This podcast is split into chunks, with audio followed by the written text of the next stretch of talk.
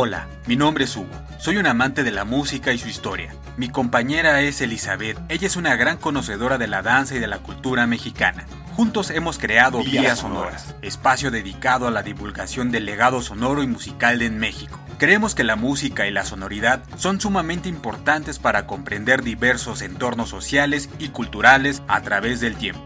Acompáñanos a seguir conociendo más de la historia de la música y la sonoridad en México.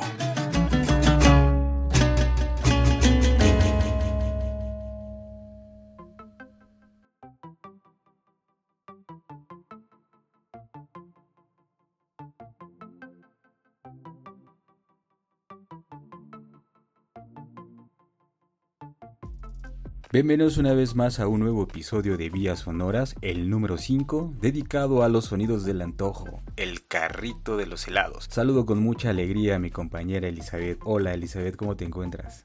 Hola Hugo y hola a todos nuestros podescuchas. Pues aquí estoy un poco, estoy muy feliz de estar con ustedes e intrigada sobre este tema delicioso y un poco random que vamos a desarrollar el día de hoy. Pero a ver, platícanos de este, de este postre. ¿Te gustan los helados, Hugo? O sea, ¿cuál es tu sabor favorito? Claro, yo creo que el más chido para mí es el de chocolate.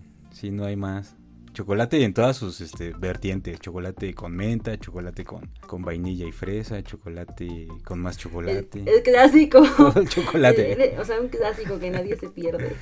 Sí, que, es, que vamos a ver que es uno de los sabores que, que más se prefieren en el mundo entero. Sí, el, chocolate ahí. Claro. Reinando. Bien, mira, fíjate. En este episodio hablaremos sobre la historia, un poquito de la preparación de este producto, que hay que tenerlo bien presente. Este producto es lácteo, tiene leche o crema y generalmente se endulza con azúcar. Vamos a ver que en el pasado lo hacían con miel y obviamente también tiene otros edulcorantes. Además se le añaden otros ingredientes tales como yemas de huevo, frutos secos, frutas y otros sabores. Se trata nada más y nada menos que de este magnífico postre frío que se llama el helado. Y bueno, y ustedes dirán, ¿no? Los podescuchas, ¿y esto qué tiene que ver con, con la sonoridad? Pues bueno, ¿eso qué tiene que ver? Pues les contamos que en México existen distintas sonoridades que reconocemos inmediatamente y estas sonoridades, muchas de estas sonoridades nos remiten a el famosísimo carrito de helados. Y entonces vamos a hablar un poco de la historia del helado en México y sus diversas sonoridades de las que tenemos eh, conocimiento ahorita, porque todos reconocemos ciertas canciones y ciertas sonoridades que dicen, ahí está el carrito de los helados, y más cuando es verano o primavera, pues se antoja demasiado. pues bien, me parece interesante, sobre todo porque creo que sí es un postre ahí eh, querido por muchos, y esas... Eh, bueno, esas que melodías, musiquitas del carrito de los helados, pues creo que ya se recuerdan con un poco de nostalgia, ¿no? O sea, ahorita sí, sí las escuchamos, pero ya también queda, está quedando como un eco. Sí. ¿No? O sea, más adelante vamos a ver por qué, pero sí, o sea, es, es un tema delicioso, es un tema de antojo y, y a ver, a ver, dinos un poquito así de, de, qué onda con este, con este postre a través de, la historia, su viaje por la historia. Pues bueno, antes de que llegase a México, se originó, algunos creen que en Europa con los griegos, eh, y otros piensan que es chino, y también con algunos, este, algunas variantes en Medio Oriente. Para principios del siglo XVI en Venecia, en Florencia, en Génova y en Milán, entre otras ciudades importantes de la bota itálica, ya se elaboraban helados tal como los conocemos hoy en día, pero el uso de la nieve y el hielo se puede remontar desde la época de los griegos, allá por el siglo I a.C.,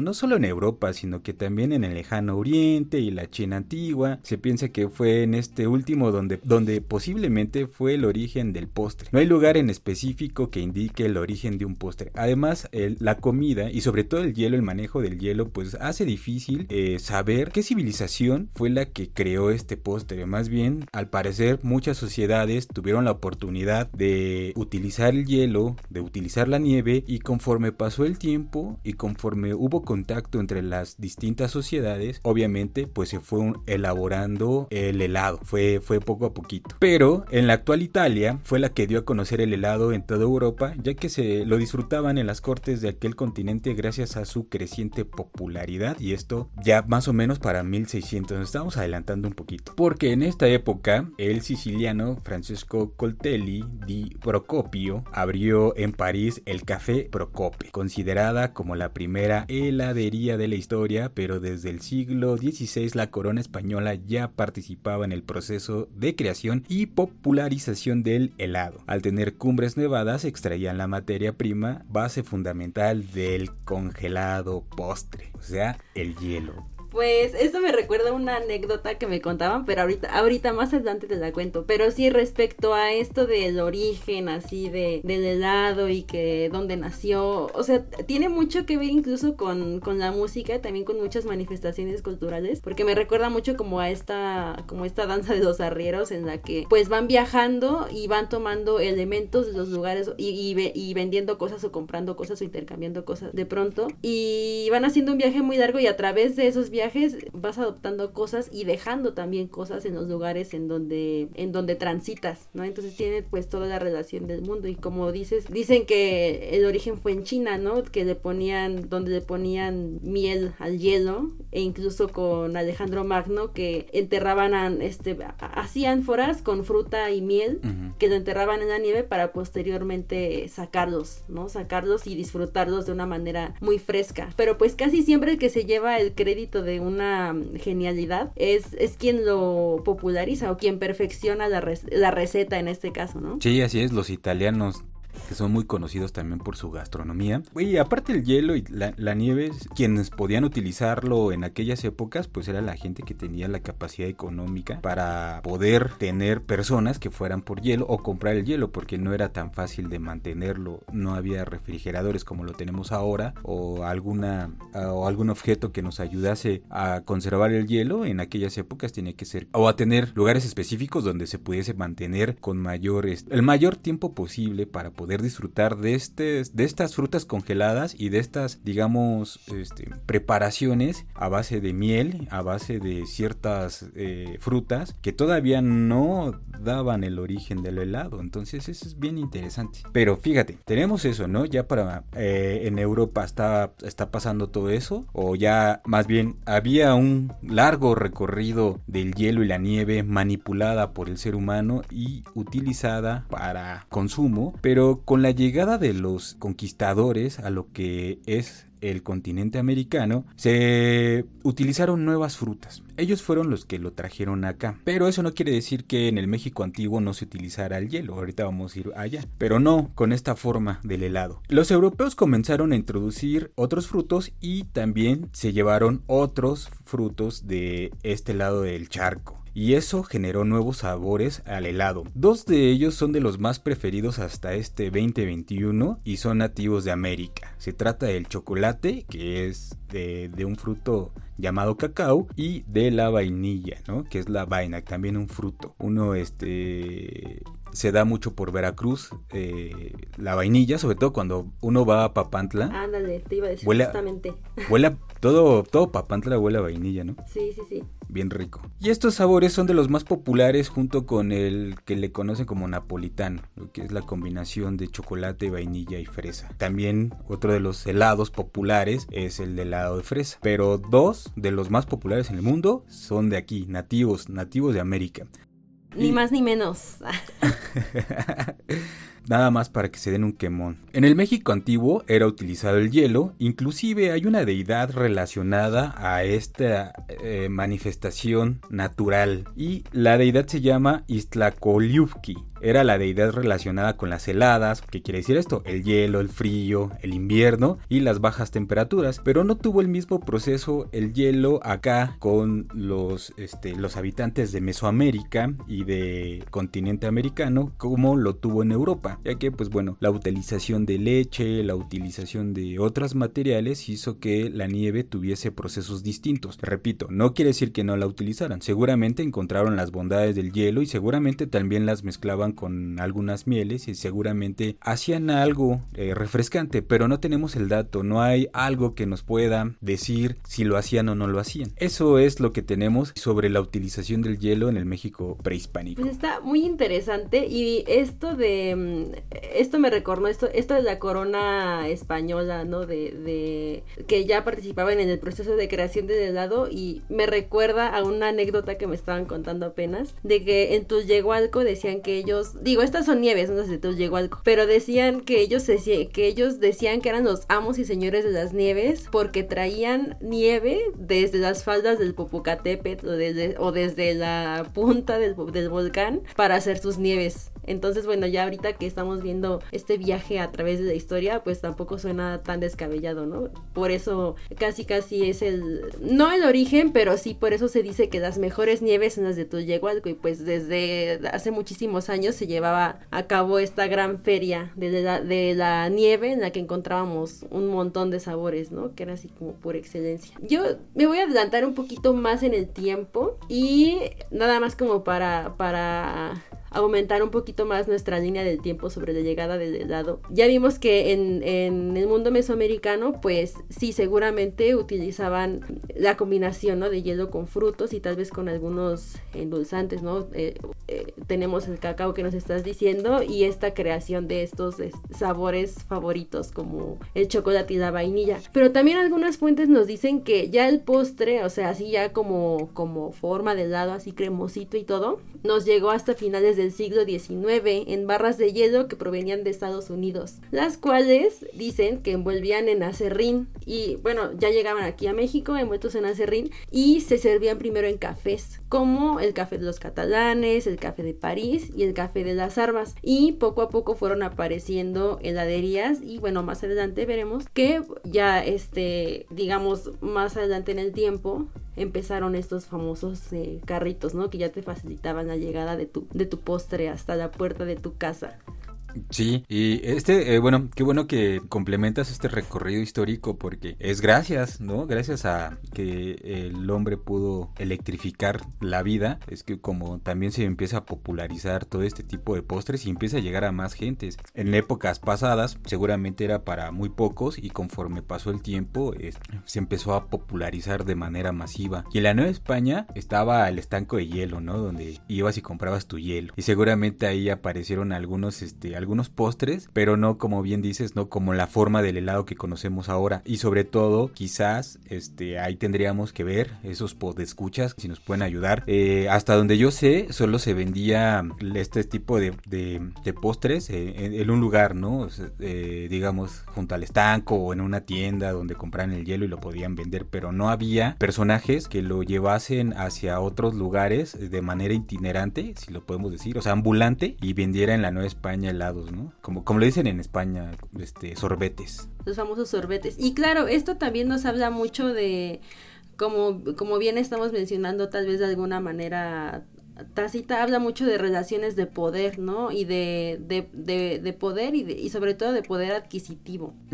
O sea, el que, el que tenía una mejor posición económica era el que tenía de pronto acceso, ¿no? Al, al hielo, como bien apuntabas al principio, o a los frutos, ¿no? O, o, a la miel o a ciertos este, endulzantes. Siempre, siempre primero son los que tienen una mejor posición, ya sea política y desde luego económica. Y ya con el tiempo, conforme se van este, popularizando, o gracias a este ambulantaje o al ingenio de, de uno que va esparciendo, ¿no? Digamos, la semilla de inquietud o el mismo producto es como va llegando a manos de más personas y pues obviamente la se vuelve muchísimo más accesible. Yo creo que un punto ahí bien interesante, no nos vamos a desviar de la sonoridad, estimados podescuchas, pero un punto bien interesante acá es que a diferencia de las grandes marcas que llegaron a tener monopolio del helado en México, empezaron a surgir otro tipo de, empresas hechas por mexicanos, mucho de ello tiene que ver con este ambulantaje, ¿no? Una de las famosísimas heladerías, la Michoacana, que es una cadena ya bastante grande y que este ya no está en el ambulantaje, pero pues ya podemos ir a una plaza comercial y ya está este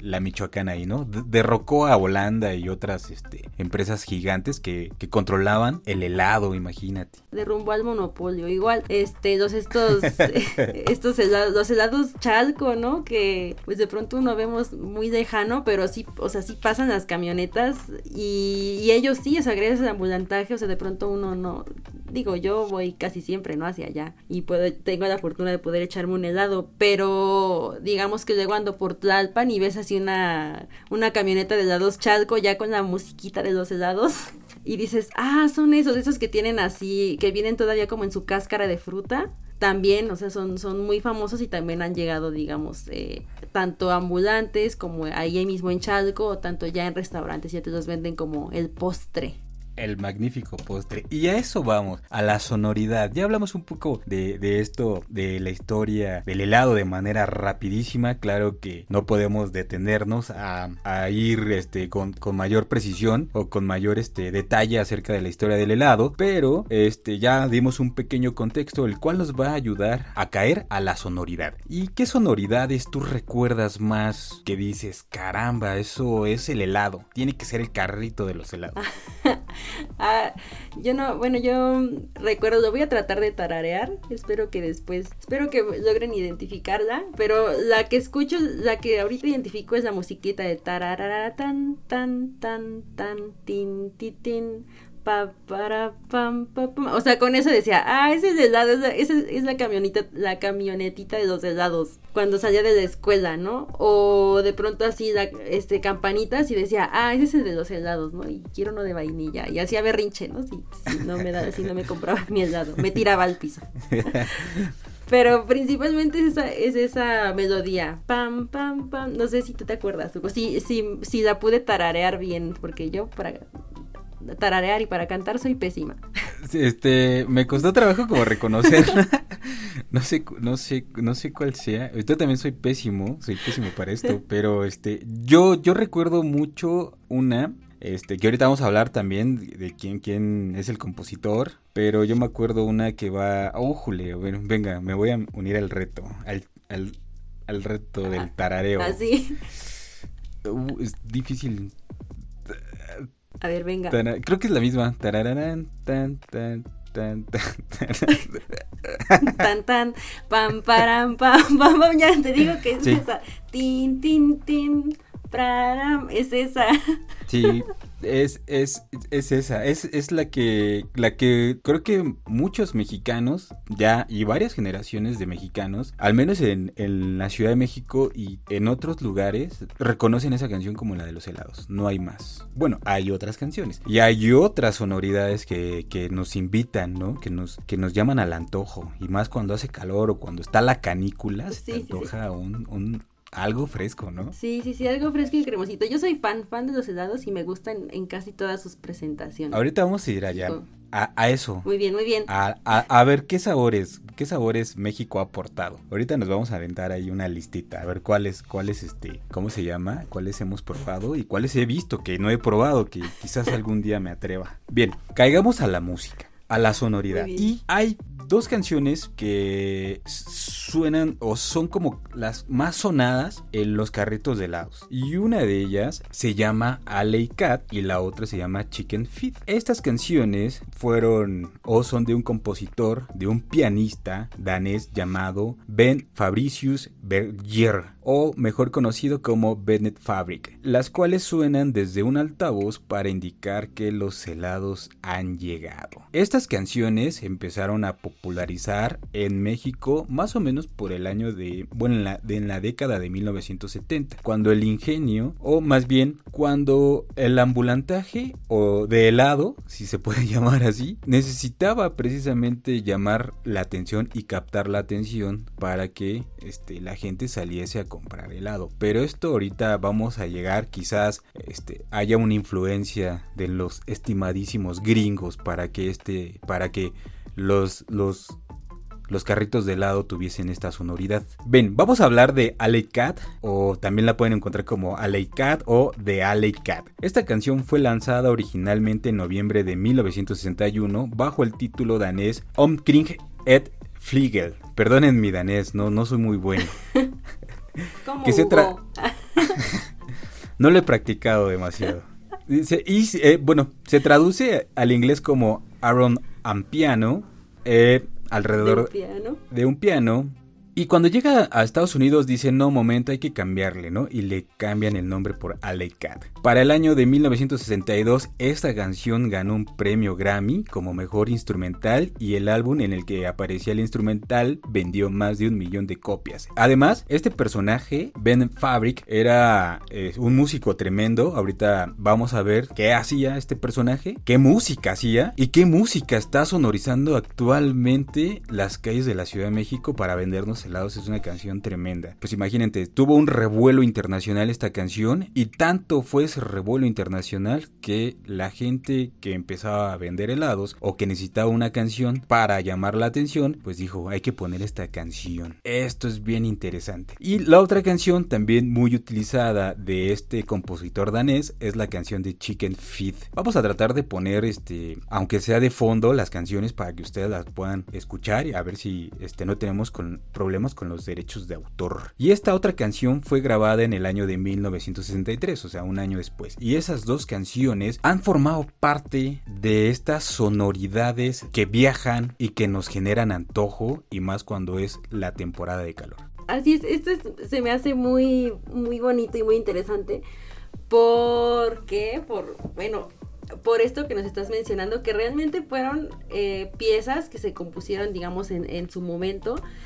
Eh, bueno, eh, este gran músico, Ben Fabric, tenemos que, bueno, el dato de que lanzó su banda de jazz a finales de la Segunda Guerra Mundial, ¿no? Entonces también ver el papel que, que juega la música después de este, de este tremendo episodio, ¿no? De la historia cómo, cómo compone estas piezas y cómo se vuelven tan, tan populares y sobre todo al final se volvieron ya tan socorridas, ¿no? Cómo fueron cambiando su contexto y cómo se van transformando tal vez, cómo se va transformando el significado de las piezas musicales a través de la historia. Sí, y uno pensaría que esa canción es muy antigua, o sea, tiene un toque súper, súper antiguo, pero en realidad pues no es tan antigua, así como que digas, uh, qué vieja está. Y mucho menos a veces la podemos relacionar al jazz. Eso también es bien interesante, ¿no? O sea, como, como, o sea, caramba, es un jazz, ¿en serio, de verdad? Pues sí, es un jazz. Estamos escuchando jazz en las calles cuando y con un tremendo helado. Así es, o sea, el, el jazz nos manda al antojo. ¿no? Prácticamente. sí, sí, sí. Y nosotros ni en cuenta. No, así como de, órale, que, o sea, la verdad a mí cuando yo escuchaba eso, eh, la canción se me hacía súper antigua porque aparte la grabación se escucha súper vieja. Ahorita la pueden escuchar este, en Spotify, ¿no? Y también en YouTube, este, y con una calidad así increíble y pues, o sea, ese sonido como viejito eh, se le quita, ¿no? Ya con las nuevas plataformas digitales donde se puede escuchar música, pero en el momento cuando uno es pequeño y escucha las canciones, pues es como de, o sea, se hace tan viejo, ¿no? O sea, yo la relacionaba más, ¿sabes? Como a música de cantina. ¿De cantina? Sí, así como de, como de cantina, así como de, de, los 20, ¿no? Ah. Pero nunca imaginé que de jazz fuera. Ajá yo, digamos, escuchaba la musiquita de los helados y me la imaginaba, pero no sé, nunca me hubiera pasado por la cabeza como la cantina, pero sí me imaginaba como algo de los 20, como algo, como algo que se bailaba en un salonzote. Pero pues, digamos, en ese momento no pude decir, ah, no inventes, qué buen jazz, ¿no? A los, a los siete años, ¿no? Ah, Ben Fabric, qué, qué gran músico. Oh, se rifó el Fabric, ¿no? Qué rolota, Sí, no, ni idea. No, pero ahora yo también a mí, o sea, cuando, cuando supe esto, dije, wow, sí se me voló un poco la cabeza. Dije, dije que, que, qué grandes, qué grandes piezas y cómo, y eso, o sea, me pongo a pensar en cómo se van transformando y cómo entonces, eh, de alguna manera, el jazz invade las calles de la ciudad y ha sido una parte del, del no del imaginario, sino de la, de la realidad, de la realidad, ahora sí que de las realidades sonoras de México, ¿no? Que han marcado así generaciones y muchas veces lo ignoramos, ¿no? o lo pasamos de largo. Además, este, este Ben Fabric es un gran, gran músico, murió el año pasado, me parece, si, si no mal lo recuerdo, a los 95 años de edad. Entonces dejó un gran legado musical porque no solo tiene, bueno, estos son unos éxitos, ¿no? Que, que los reconocen en todas partes del mundo, o los mexicanos sin saber reconocen la música de Ben Fabric, al menos esas dos canciones, la de Ali Cat y la de Chicken Feed, y, hizo música orquestal, hizo música para cine, entonces estamos hablando de un, de un músico súper completo. Muy bien, pues me parece, me parece increíble todo esto que estamos comentando, pero ahora vamos a ver que no todo ha sido así tan, tan bello, tan cremosito, tan, tan delicioso como lo hemos estado mencionando, ni tan suavecito. La realidad no es tan, tan cremosita, ni suavecita, ni dulce como un helado. Cuéntanos, ¿por qué? Aquí va el lado, el lado oscuro del helado. no, bueno, vamos a ver un poco este origen de la, de la práctica de los camioncitos de los helados y de usar la sonoridad para atraer a los clientes, sobre todo a los más pequeños, ¿no? Que, que, siempre son los más asiduos así a este postre. Digo, yo ya tengo mis años, pero sigo ahí aferrada a, a salir por un helado, es como, como bien, como chido. Pero bueno, aquí vamos a detenernos un momento y nos vamos a ir a los Estados Unidos. Vamos a viajar un poco. Y bueno, el etnomusicólogo Daniel Neely nos cuenta en su libro, cuya traducción al español es Trazando la promesa auditiva de la música del camión de helados. O sea, qué increíble que alguien haya dedicado su vida o haya dedicado parte de su vida a un estudio de la música del camión de los helados. Nada más para que veamos lo importante que es y lo importante que es captar muchas veces los mensajes que nos llegan a través de cosas tan cotidianas, ¿no? Bueno, en este libro nos cuenta que las melodías que conocemos en la actualidad, o algunas, más bien no todas, algunas de las melodías que se conocen en, la actualidad no se utilizaban para este fin, sino hasta 1929 fue cuando empezaron con esta onda de, de, hacer ruido por las calles para vender algo. Cuando un vendedor de helados en California tuvo la gran y genial idea de atar una caja de música al techo de una camioneta de helados, bueno, de su camioneta. Entonces en esta sonaba en bucle una pieza titulada The Farm Pump y esto se volvió así tendencia, ¿no? Se volvió un éxito que después se volvió una tradición. Así nació una práctica que después se convertiría en esta, pues sí, en esta necesidad de utilizar y tradición de utilizar piezas aparentemente anticuadas, ¿no? Como ahorita estábamos viendo que, que estas grandes piezas nos sonaban pues muy viejas, ¿no? No anticuadas, pero, pero viejas, muy, muy, muy, muy viejas y realmente estas dos son realmente pues recientes. Pero bueno, se utiliza la tradición de usar piezas aparentemente anticuadas y sobre todo sin derechos de autor para vender sus productos y atraer a niños. Por ejemplo, algunos, algunas fuentes dicen que usaban eh, músicas, digamos, como del folclore polaco, ¿no? Creo que esa que de, esta de Farm Pop, pertenece a esa, a esa música polaca y que pues obviamente nadie iba a reclamar los derechos de autor. Y bueno, algunas otras piezas que traían una carga en las letras racista increíble. Hay una, hay una este, pieza que se utilizaba, que su traducción en español es Los negros aman la sandía. Y en el estribillo era Los negros aman la sandía, ja, ja, ja, ja, ja. Este, este, esta canción que fue muy popular, que fue lanzada en 1916 por Columba Records, en la cual simplemente con esta línea que, que les mencioné, podemos ver que tenía un contenido altamente racista y se volvió popular entre los carritos de helados de la época. Y bueno, también me encontré un video justamente de, de, mm, de los carritos, de los camiones de helado en la actualidad, donde también suena la cucaracha. Pero pues también eh, pensando, ¿no? En cuál es también de pronto la imagen que se tiene de los mexicanos. Bueno, hablamos entonces de, con, con este pequeño estribillo y con estos ejemplos, con estos dos ejemplos, de que tiene un pasado racista. Se dice que muchas de las piezas utilizadas antiguamente en estas cajas de música, bueno, ya dijimos que tenían un contenido mm, en las letras muy despectivos, con, como dijimos en el ejemplo anterior, pues tenían frases que constantemente denigraban a la, a la población afroamericana en Estados Unidos, difundiendo de esta forma estereotipos de intolerancia racistas y con pretensiones de ridiculizarlos. Esto lo hacían principalmente en los llamados minstrel show, donde actores, actrices y cantantes blancos se pintaban la cara de negro para representar a afroamericanos en situaciones ridículas. Y entonces algunos establecimientos, digo, esto, esto se hacía periódicamente y sin ninguna censura. Y algunos establecimientos siguieron utilizando estas piezas musicales a pesar de que sabían el mensaje que estaban difundiendo y,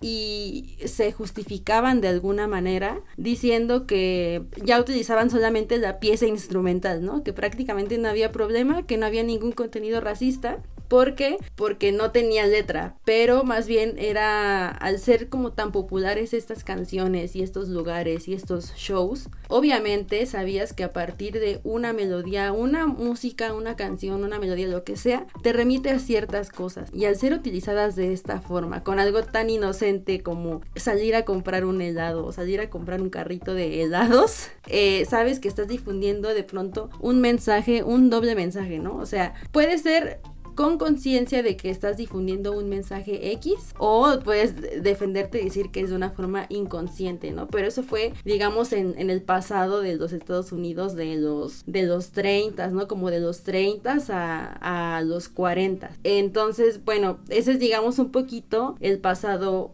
oscuro. Em, esta innovación que llegó para quedarse, al menos como podemos ver eh, en Estados Unidos, es donde se ven más como las, las camionetas, ¿no? De, de helados, también provocó muchas molestias a los vecinos. Ah, bueno, y regresándome un poco a esas letras racistas, con el paso del tiempo se fueron sustituyendo estas piezas hasta quedar como de alguna manera más populares estas últimas dos que vimos, Alley Cat y de Chicken Feet, porque pues realmente tenían un mensaje ya implícito muy muy pesado. Pero bueno, regresando a esta molestia, este, en otros países incluso lograron que les pusieran toque de queda a los, a los camiones de lado para que pudieran operar hasta cierto horario o les prohibían reproducir la música mientras se encontraban estacionados. Y como dato curioso, estas piezas provienen de una caja de música que se instalan en las camionetas de lados y están programadas para durar ciclos de aproximadamente 40 segundos. ¿Cómo ves todo este contexto, Hugo? Oh, pues bien complicado, siempre hablar de, racismo en la historia es, es, este pues bueno es triste y qué bueno que la humanidad al menos podemos ir y también más bien, y también la historia nos, nos, ayuda a entender y a comprender que los procesos eh, van cambiando.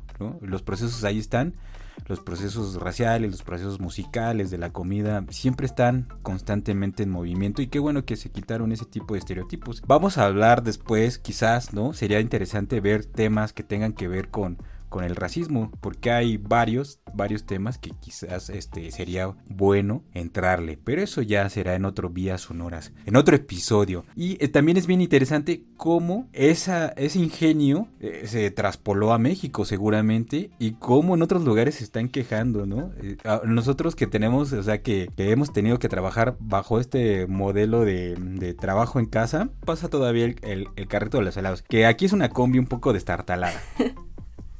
Pues. Pero tiene todavía la sonoridad, ¿no?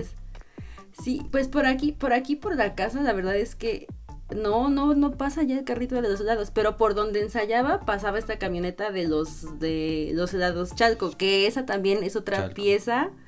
Eh, bueno, más bien la retomaron porque también estaba platicando con, estaba platicando y decía, ya sé de dónde, ya sé de dónde es la música de los lados Chalco, ¿no?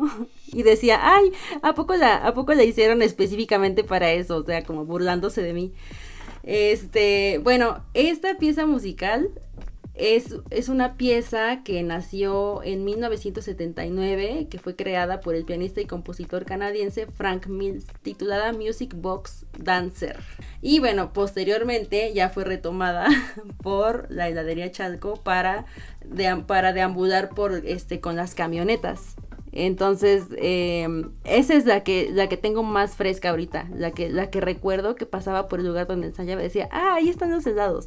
Pero es esta pieza titulada. ¿Ves esa conexión? Bueno, esta pieza que estamos diciendo. Ajá. ¿Cómo, cómo? Esa conexión que tiene México, México con Dinamarca, México-Canadá, ¿no? O sea, la canción canadiense este, pasa por, por el señorío Chalca a amenizar y a antojar.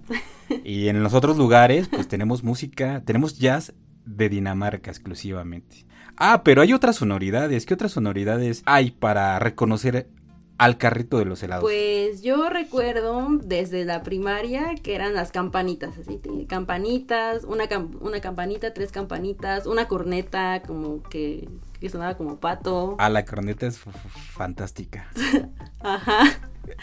Y, y, ya, y ahorita, en el nuevo lugar donde ensayo, hay una, hay un carro que justamente ya adecuó una bocina a su techo. Entonces, ahí enfrente está un, un carro y venden helados de la Michoacana justamente, pero ya no tienen ni la ni Chicken Feed, ni Cat, ni, Uy, no, ni Music Box Dancer, sino más bien ya tienen los éxitos de reggaetón del momento. El perro, sí. Y ya este los helados, ya tiene perreos del suelo y obviamente ya su, su super eslogan de los helados de la Michoacana y es lo que hay, o bueno, es lo que yo he visto actualmente. Tache, tache para, para la Michoacana. Tendría que seguir utilizando estos sonidos nostálgicos o una corneta, que esa corneta que a veces o sea, te confunde con la del pan. Nada más porque el del pan grita pan, pero si no dijera nada, no sabría si comprar, o compraría las dos cosas, ¿no? Helado y pan, total. Ya ves que ya hay donas rellenas de helado. ¿En serio? Eso no sabía, pero sí. Sí, sí ya hay donas rellenas de helado. Oye. Y hay, hay torta de helado también. Ah, pues los famosísimos sándwiches, ¿no? Esos de helado que seguramente vinieron de Gringolandia. Ah, eso sí, con galleta, pero hay de veras torta de helado. No, eso, eso, seguramente es una invención chilanga, ¿no? Que todo a todo le ponemos bolillo. Seguro. Oye, imagínate, tomamos prestado la música de Dinamarca, unos jazzecitos bien interesantes, tomamos prestado música de Canadá, y entonces, ¿por qué los daneses o por qué los canadienses no toman las cartulinas de colores para identificar a los helados? Esa es otra característica bien interesante de la gente, y sobre todo en las carreteras, ¿no? En ciertos lugares empiezas a ver un montón de cartulinas de colores y beso de ángel y chocolate y quién sabe qué más, como un kilómetro antes, ¿no? Como que te van antojando con los colores. O sea, la supieron hacer bien interesante porque dicen, pues bueno, no, no vamos a poner música porque no van a, no van a escuchar. O, o a lo mejor dicen, no vamos a hacer como los de la Michoacana, ¿no? Perro aquí no, mejor cartulinas de colores. Y empieza a ver un montón de cartulinas fluorescentes como un kilómetro antes de llegar a, donde venden los helados, pero te van ofreciendo un montón de sabores bien interesantes. Sí, sí, sí, hay, sabores muy extraños. La verdad es que yo no soy muy arriesgada con los sabores, pero, pero sí he visto muchas cosas entre que se me podrían antojar y cosas así de plano como que de no, no, ni, aunque me pagaran, no, no me arriesgo. no me arriesgo a probar sabores nuevos, lo siento. ¿Qué, qué, sabores te has encontrado? Así que digas, es una, aparte de la vainilla y el chocolate que son pues, hechos en México, de Mesoamérica, y bueno, el cacao que se comparte con, Centroamérica. ¿Qué, sabores tú piensas que, México ha aportado? Es decir, esto es 100% mexicano. Ay, eso está muy complicado. Es que, pues yo creo que los, los, de, los de frutas así por extensión, por ejemplo, o sea, me van a decir, eso es nieve, pero también el helado de mamey. Mm, sí. O sea, yo creo que es así una, una, una super aportación, creo o bueno, a menos de que me digan lo contrario, o sea, bueno, es que... pienso que el de mamey mm. Pero el mamey es mexicano. Em, no sé, tendría que investigar eso. Bueno, yo lo ubico de aquí, pero. y yo. Si no, yo le estoy regando muy feo. Pero es que digamos que las otras son nieves, por ejemplo, así, beso de ángel, este, que pétalos de rosa, que, que, oh, baño de luna, no sé qué. ya, se van más a la, a la nieve, ¿no? En cartulina verde fluorescente, beso de ángel. Porque eso sin nieves te puedes encontrar de chicharrón, de camarón, de molde, ¿no? O sea, nieves hay, hay un montón. Que obviamente, pues aquí ya en México, pues hacemos lo que queremos. Y, o sea, el carrito de los helados tampoco se limita y trae nieve, ¿no? O sea, te dicen, a ver, ¿quieres nieve de limón o nieve de vainilla, no? Yo me acuerdo de esos, este, de esos famosos conitos que parecen como de papel pero que me gustaban mucho. Oh, sí. Y yo siempre pedía de vainilla, ¿no? O en, o en el famoso vasito azul, así chiquito, y ya te ibas con tu nieve de limón. Oh, qué rico. ¿No? Porque, porque principalmente es los que venden, y también los otros carritos que te venden el típico napolitano, o chocolate, o fresa, y ya pues combinaciones como ya este, este queso con zarzamora, este queso con fresa. Como que siento que en los helados de pronto está un poquito más, no sé, como que no sé mucho de aportaciones. Probé una vez uno de chocolate con mezcal. Oh. Que estaba buenísimo, porque el chocolate, el sabor del chocolate de verdad era muy intenso y el de mezcal sí se sentía, o sea, no se sentía a, a un destilado cualquiera, sino que de verdad tenía el sabor del mezcal muy presente, pero no se invadía el uno al otro, o sea, estaba muy bueno. Wow, bien gourmetoso, ¿no? Eso. sí, sí, sí. Y ya después las invenciones, o sea, de unicornio, ¿no? Y te ponen así una galleta de unicornio o, perlitas así con brillitos, o sea, ya el helado es una cosa que, que, que, que supera la creatividad de todos. Sí, sí, e, efectivamente, o sea, e, es un postre que, que podemos comer prácticamente todos los días, pero me parece que el helado tiene sus días específicos y es fines de semana, hasta eso. Sí, sí, sí, sí, bueno, es, es este muy, muy recurrente, ¿no? Ver las heladerías un poquito más llenas en, en, fines de semana, puesto que son los días de descanso por, por excelencia, ¿no? De muchos, pero pues también creo que así un heladito saliendo de la escuela, o sea, ese, es que ese recuerdo que más tengo así como súper fuerte, así saliendo de la escuela un sí. heladito, así de, ah, mamá, por favor, cómprame, cómprame. Así también, así como un miércoles así a las que a qué hora era la, la, salida de la primaria, a las doce y media, ¿no? Yo doce y media. Doce y media, sí, a un heladito al mediodía, bueno, está bien. O luego, luego pasaba, bueno, donde yo vivía, allá en el sur, pasaba, era random también, pasaba entre semana, pero no sabías qué día iba a pasar. O sea, no había como, no tenía como su horario establecido, ¿no? Sus días. Y de repente pasaba como un martes, ¿no? O un miércoles, oh. y escuchabas el carrito y era así, el de los helados, ¿no? Y ya salías en corto, súper rápido, porque era, porque no sabías cuándo iba a regresar podía tardarse una semana, pero no sabías exactamente qué, ese, qué día de la semana iba a pasar. Entonces yo recuerdo mucho eso que también era muy random, no, no pasaba así como un día específico, sino que de repente, ¿no? Y ya sabes, ¿no? Si tenías tus, de, no sé, unos cinco pesitos, ya con eso te armabas uno o un parcito o unas paletitas, ya aunque sean, ¿no? Esas chiquititas de a peso. Ya te refrescabas, ¿no? Y te ibas bien contento. Eso te iba a decir, si estabas chiquito tenías de dos sopas. O te portabas bien toda la semana porque no sabías cuándo iba a pasar el de los helados. O, o eras muy administrado si te daban domingo y ahorrabas tus domingos y ya salías poderosamente a comprar, ¿no? Sí, pues decías, está sonando Alecat. Ah, sí, el de los helados, claro, voy a... y la mamá, no, porque te vas a enfermar. Ajá, exacto. Pero no nos importa, no nos importaba, nos queríamos enfermar. Sí, sí, sí, y sobre todo, eh, sobre todo sí, salir, escuchar la musiquita, o sea, ahorita que ya, ya sabemos, ¿no?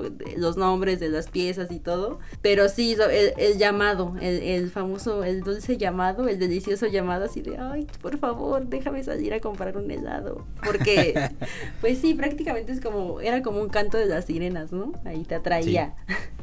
Sí, a todos, chicos y grandes, estábamos detrás de ese carrito, de ese camioncito o, eh, o cualquier este transporte, porque ya me he tocado... Claro. Ah, sí, sí, no, sí, que te iba a decir que, que, que, claro, y que eso no sería, o sea, eso sería muy difícil sin, sin la sonoridad que le acompaña, llámese corneta, llámese campanitas, llámese oleicat, llámese chicken feet, llámese como se llame, sin, llámese perreo hasta el suelo, o sea, sería muy difícil eh, poder salir corriendo y salir sin, estos elementos. Sí, efectivamente, la música nos, nos, nos antoja, nos antoja esa, esa musiquita interesante. Pues bueno, Elizabeth, nos la pasamos súper, súper chido, platicando un poquito de nuestras experiencias con los helados. Vimos un poco de la historia de, del helado en Europa, eh, en Asia un poquito, este, un poquito en la Nueva España y lo trajimos hasta los 70 para meternos a lo que es lo nuestro, la música, la sonoridad y de ahí pues bueno, tener esta plática tan sabrosa. Es momento de despedirnos. No,